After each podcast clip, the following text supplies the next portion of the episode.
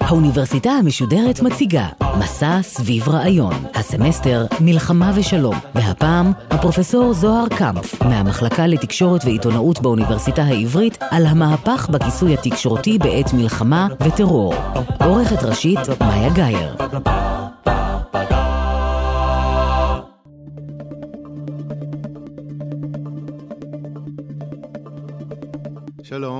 שמי זוהר קמפ ואני חוקר ומרצה במחלקה לתקשורת ועיתונאות באוניברסיטה העברית.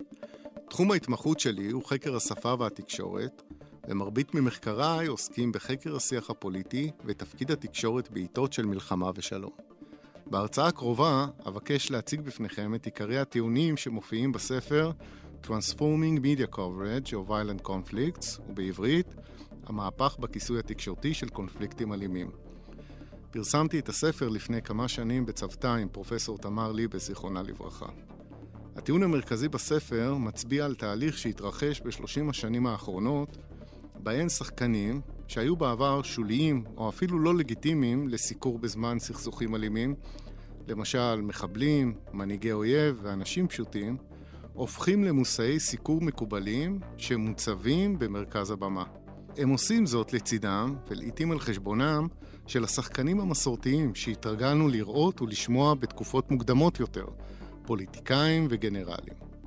הטענה שלנו מתייחסת לתקשורת המערבית, בעיקר בארצות הברית ובאנגליה, וישראל היא חלק מאותה תקשורת ואותה מגמה.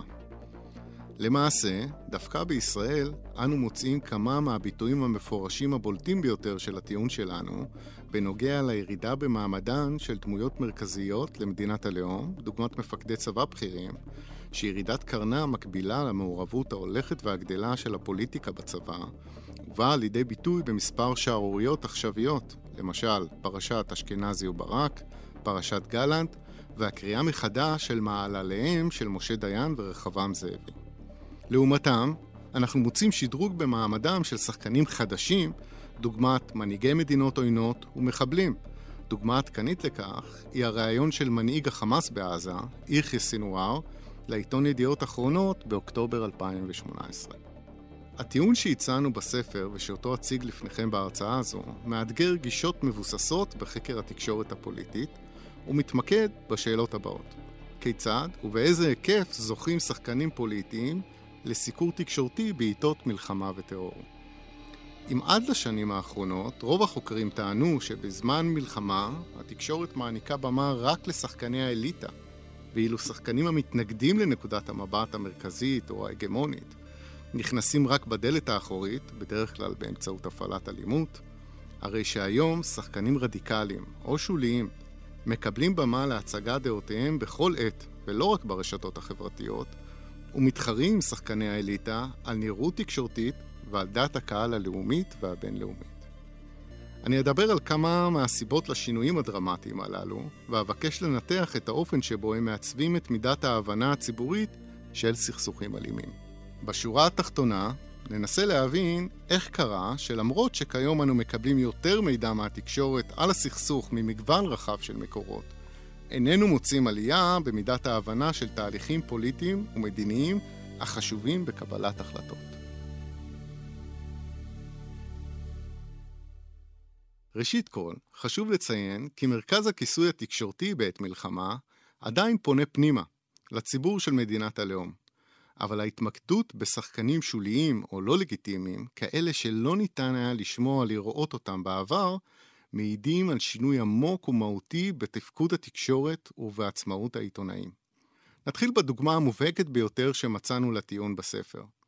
מדובר במקרה של הענקת במה למי שנתפס על ידי קהל היעד כאויב מהסוג הגרוע ביותר.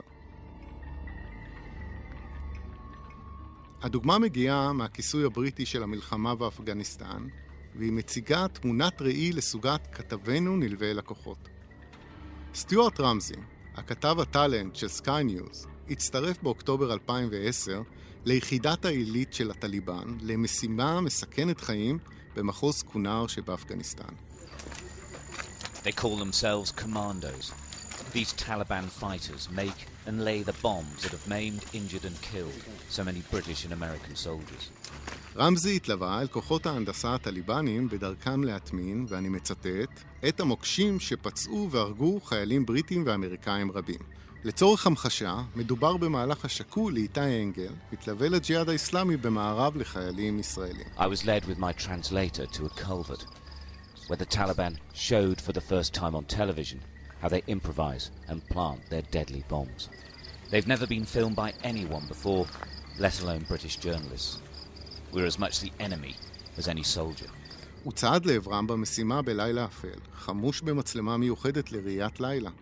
במקום מדי הצבא שעיתונאים נוהגים ללבוש במשימות שבהם הם נלווים אל הכוח שלנו, רמזי עטה על עצמו גלביה אפגנית מסורתית.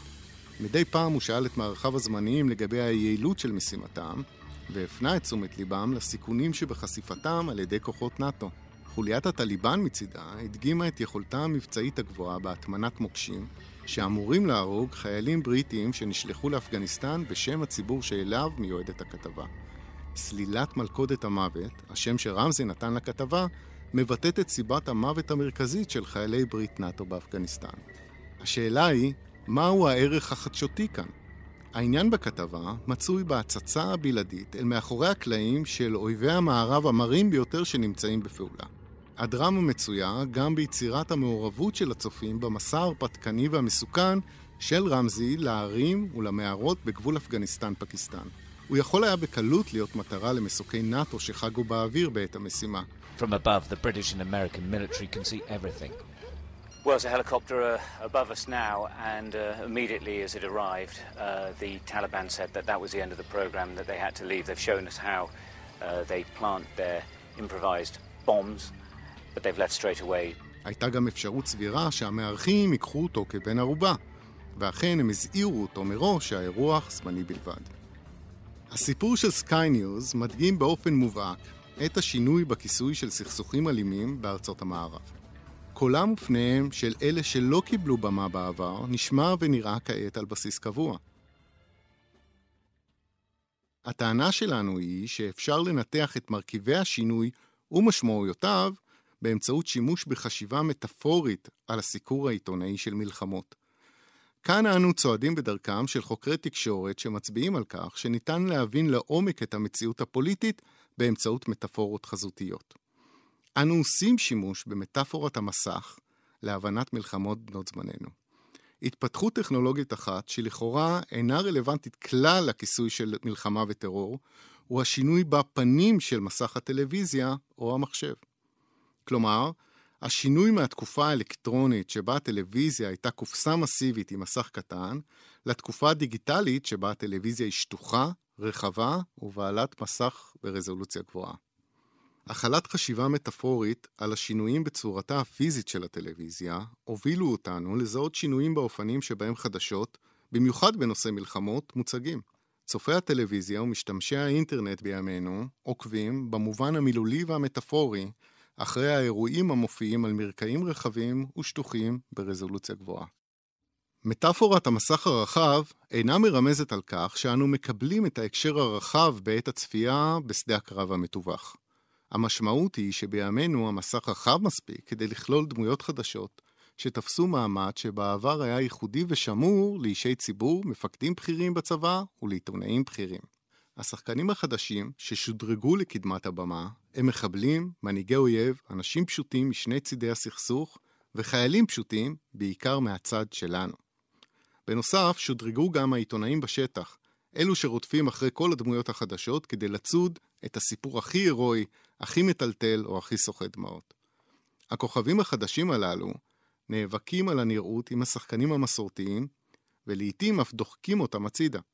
דוגמה לשינוי הזה אפשר למצוא במשימה שלקח על עצמו סטיוארט רמזי, כשהחליט להתלוות אל לוחמי הטליבן באפגניסטן, ובתקשורת הישראלית צופים ומאזינים, רואים ושומעים כמעט על בסיס שבועי את הפנים והקולות של מנהיגי החמאס ושל הלוחמים המוגדרים על ידי ממשלות ישראל כאויבים.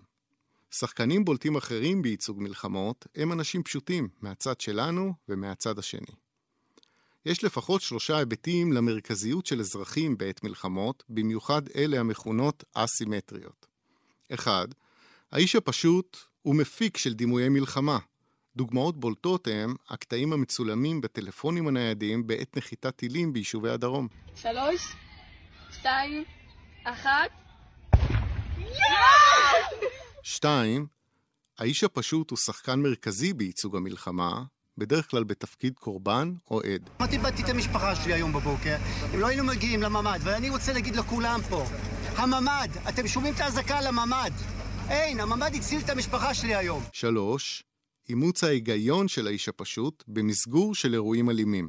למשל, ההתכנסות הציבורית סביב גלעד שליט ושחרורו,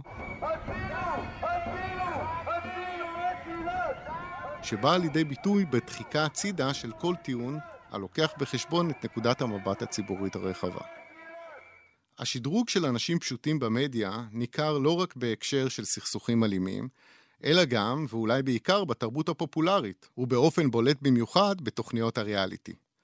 אנו מוצאים אנשים פשוטים גם בדיווחים פוליטיים. למשל, ג'ו השרברב היה לדמות מרכזית במערכת הבחירות האמריקאית בין מקיין לאובמה. Obama and John McCain made numerous references to Joe the plumber during their debate Wednesday night in New York.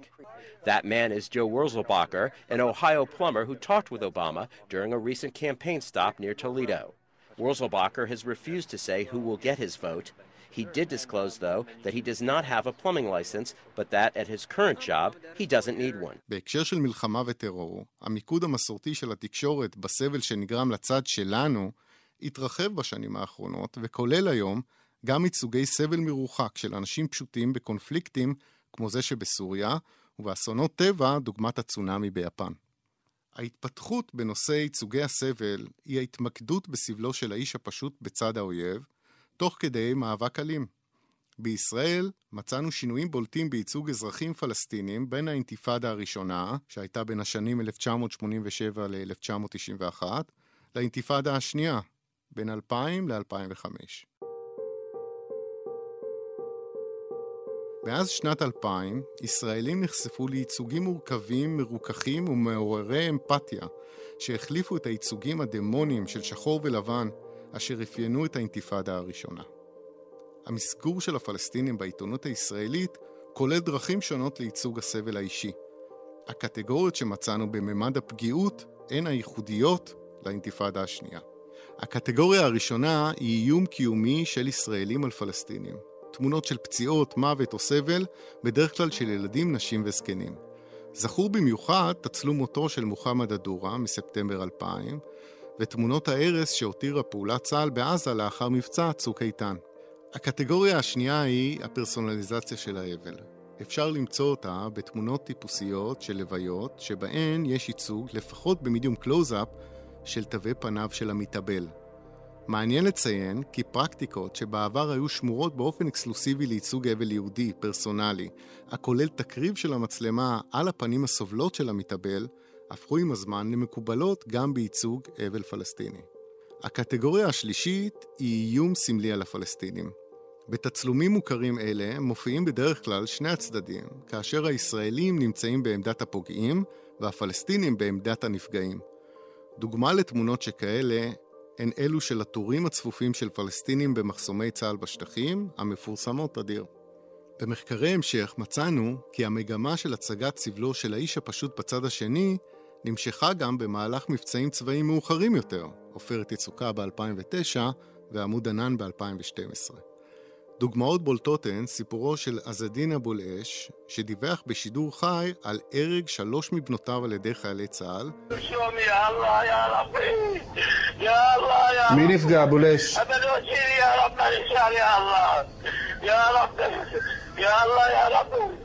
ובריאיון שקיימה יונית לוי ביום השלישי של עופרת יצוקה עם בעל מסגריה עזתי, אחמד צנור, שאיבד את בנו ואת מקום עבודתו בהפגזת צה"ל. אחמד, איך אתה עובר עם, עם כל הסיפור, באמת, הזוועה שאתה מספר לנו, איך אתה עובר את, את, את הימים האחרונים, איך השכנים שלך, החברים שלך עוברים את, את הימים האלה? אין לנו כלום בבית, לא אוכל, ולא גז, ולא חשמל, ולא כלום, כולנו חיים מתחת לפחד. האמפתיה שהפגינה לוי כלפי סנור גרמה לתרעומת ציבורית וליזמה מקוונת שעליה חתמו בתוך זמן קצר 30 אלף איש. החותמים דרשו את הדחתם של לוי מהגשת מהדורת החדשות של ערוץ 2. הערוץ דחה את טענות הצופים, ויונית לוי נשארה בתפקידה, אך מקרה זה מלמד על נקיטת עמדה עיתונאית עצמאית בעת מלחמה, ועל המעמד החדש שניתן לאיש הפשוט בשידור. במשך שבוע הלחימה של מבצע עמוד ענן, תיעדנו יותר מעשרה מקרים שבהם ניתנה אפשרות לאזרחים בצד הפלסטיני להביע תרומת על המבצע של צה"ל בערוצים הישראליים. אם נחזור לעניין המטאפורי, לצד היותו של המסך רחב, התמונה שאנו רואים כיום היא הרבה יותר חדה מבעבר. אם כך, הרכיב השני של מטאפורת המסך הוא הרזולוציה הגבוהה. התמונה החדה על מסכי הטלוויזיה שלנו אינה מצביעה על כך שעיתונאים בימינו מספקים מידע מפורט ורלוונטי, שבאמצעותו אפשר לשקול את המחיר והתועלת של המאבק. היא מצביעה על מגמה לפיה אין המצלמה מתקרבת לשחקנים חדשים ומסורתיים כאחד, ומציצה על נבחי נפשותיהם, וחושפת את רגשותיהם, חוויותיהם ואמונותיהם בדרך שנתפסה כלא רלוונטית לכיסוי התקשורתי בעבר. דוגמאות לסיפורים שכאלה, החודרים לנבחי הנפש של הטרוריסט, מופיעים במוספי סוף השבוע ובכתבות הטלוויזיה המתמחות בחדשות רכות. כתבות אלה מדגישות את הדומה בינינו לבין המחבל ויוצרות הזדהות באמצעות סיפורי גורל. ילדותו העגומה, מזלו הרע ושטיפת המוח שגרמה לו להפוך לכזה. הצגה זו של הטרוריסטים מטשטשת את העובדה שהם האחראים לפעולות אלימות קשות ומנתקת את הקשר בינם לבין פעולות הטרור שביצעו והסבל שגרמו. לעתים הם יכולים להוביל להזדהות רגשית עם גיבורי הסיפורים הללו. מדובר בסיפורים ביוגרפיים שמבוססים על קשר עם מחבלים בכלא או עם משפחתם וחבריהם, ושמתווספים אליהם ראיונות עם מומחים משדה הסוציולוגיה או הפסיכולוגיה, השואלים שאלות כגון מה הפך אותו לטרוריסט, מה גרם לו לנטוש את דרך חייו הקודמת, ומה היה יכול להציל אותו. כך למשל, בפברואר 2019, רואיינה בסקיי ניוז שמימה בגום, התיכוניסטית הבריטית שהצטרפה לשורות דאעש בשנת 2015. כשהיא מחזיקה את התינוק שזה עתה ילדה, היא סיפרה למראיין שנשבתה בקסמי סרטוני התעמולה של ארגון הג'יהאד, ודרשה מהבריטים להעניק לה מנת סימפתיה בשל התלאות שעברה. שני ילדיה הראשונים מתו כתוצאה ממחלות ותת-תזונה. Was there a point where you started to have second thoughts about your life in Islamic State? Just only at the end, after my son died, I, I realized I had to get out for the sake of my children. Did you know what Islamic State were doing when you left for Syria? There were executions. Yeah, I knew about those things and I was, I was okay with it. דמות האם היא מוטיב מרכזי בסיפורי הטרור, כפי שניתן היה לראות גם במקרה של ג'והר צרנאייב, אחד מצמד האחים אשר תכננו וביצעו את הפיגוע במרתון בוסטון בשנת 2013. אמו התראיינה לערוץ RTL ונשבעה לעיני הצופים שבנה המסכן הופלל. My kids have nothing to do with this. I know it. I am mother. I know my kids. I really, my kids would never get involved into anything like that. סיפורי פרופיל רבים הופיעו גם על מוחמד עטה, ממתכנני פיגועי ה-11 בספטמבר, ומחוטפי טיסה 11 של אמריקן איירליינס שהתנגשה בבניין הצפוני של מגדלי התאומים. בסיפורים אלה פורסמו סקופים, דוגמת הריאיון עם אביו של עטה בעיתון ניוזוויק, שכותרתו הייתה "מעולם לא היה לו עפיפון", לצד תיאורים פסיכולוגיים על חייו הכפולים של הטייס המתאבד כבחור ביישן, אכפתי וקטלני. No one can tell you about him anything. Why is He that? was Why? a, a normal one. A normal boy? Normal boy. דוגמה מקומית התפרסמה בכתבת שער במוסף הארץ מה-17 באוקטובר 2003. היא מציגה על פני עמוד השער של המוסף, באופן אסתטי ומחמיא במיוחד, את פניה של המחבלת המתאבדת ענדי ג'רדט, עורכת דין במקצועה, שבצהרי יום שבת, ה-4 באוקטובר 2003, רצחה בפיגוע התאבדות 21 ישראלים במסעדת מקסים שבחיפה. בכתבה מתוארים סיפור חייה הטרגי, לכאורה, של הגיבורה, הכולל שברון לב על רקע רומנטי, מידותיה הטובות. היא מתוארת כבעלת אישיות כובשת, משכילה, אשת קריירה אחראית על פרנסת המשפחה מאז חלה אביה בסרטן, וכן המוטיבציה לביצוע הטבח וסיפור התגייסותה למשימה.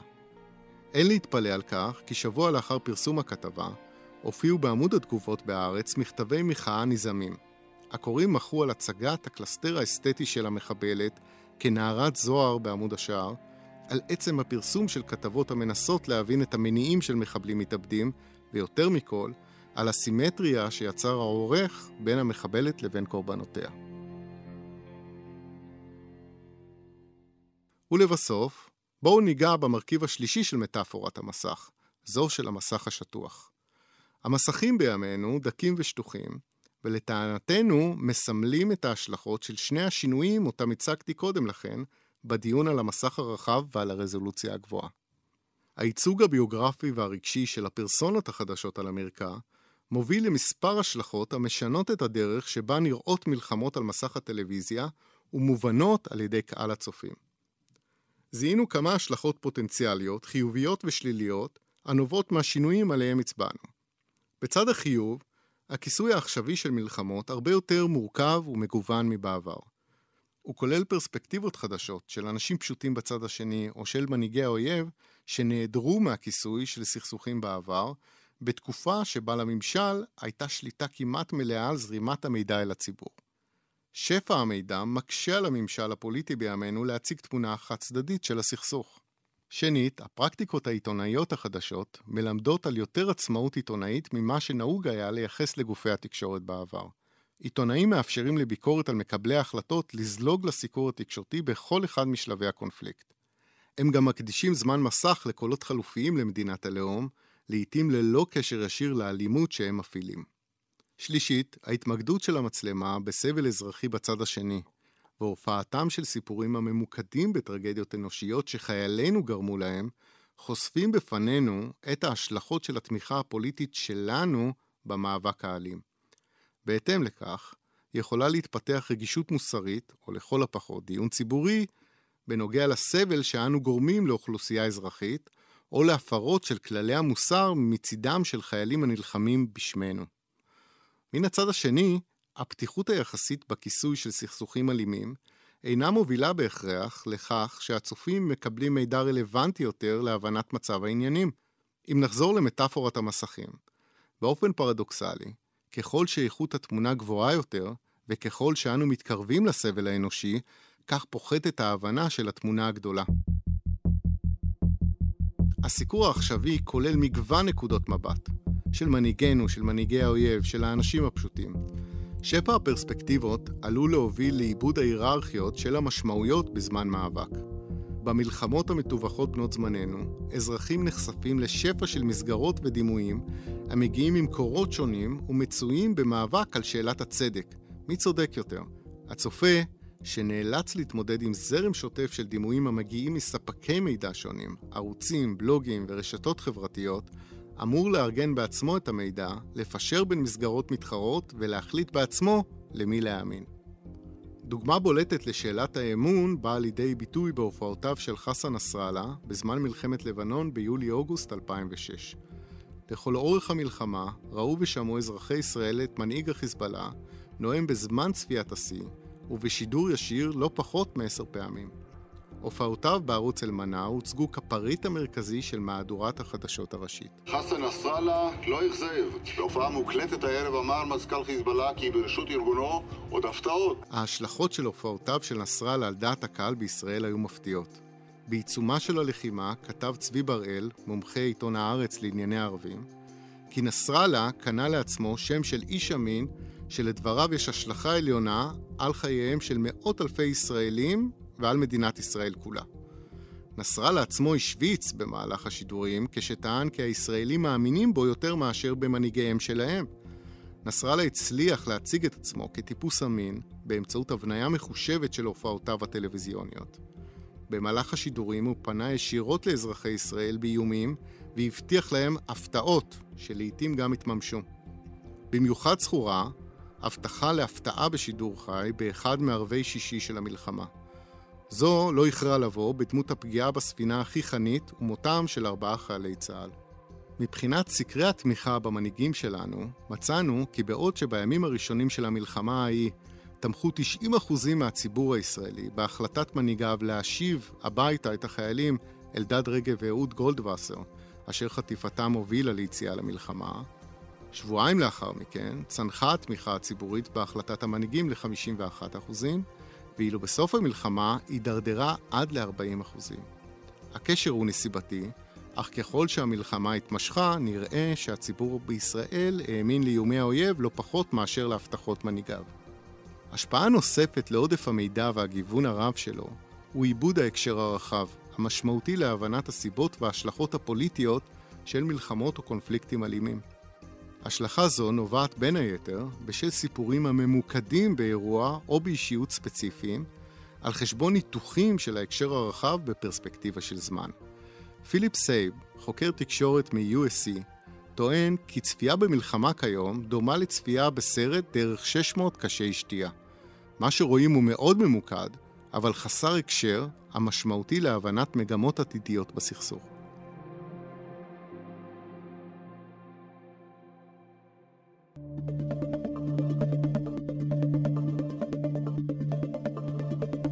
במעבר מנקודת המבט של הציבור אל זו של מקבלי ההחלטות, אנו טוענים כי במצב שנוצר קשה לגייס תמיכה למאבק ואפילו עוד יותר קשה לשמור על לגיטימציה למאבק לאורך זמן.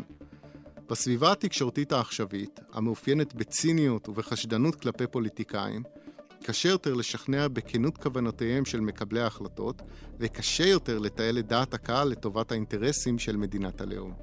אפילו גנרלים בימינו אינם חסינים מביקורת. אם בעבר משה דיין היה יכול לעשות כמעט כל העולה בנפשו, במונחים של ימינו, לבזוז עתיקות ולהטריד מינית, היום גנרלים מעורבים עד צוואר בסקנדלים מסוגים שונים, ולעיתים אף מודחים מצה"ל. בהתבסס על זיכרון מר מהעבר, ייתכן שלעיתים העמדה הצינית והחשדנית היא אכן מוצדקת. אך מה קורה במקרים שבהם האיום על הביטחון הופך למוחשי? עיבוד ההיררכיות של משמעות ועיבוד ההקשר הרחב מותירים אותנו, הצופים ומשתמשי האינטרנט, עם מעט כלים להבנת תמונת הסכסוך.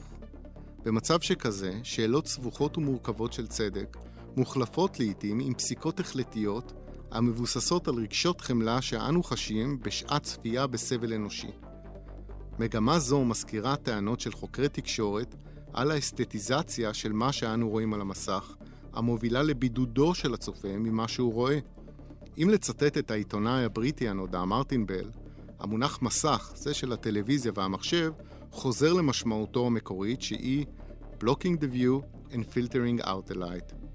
או, במילים אחרות, ככל שאנו רואים יותר, כך אנו מבינים פחות.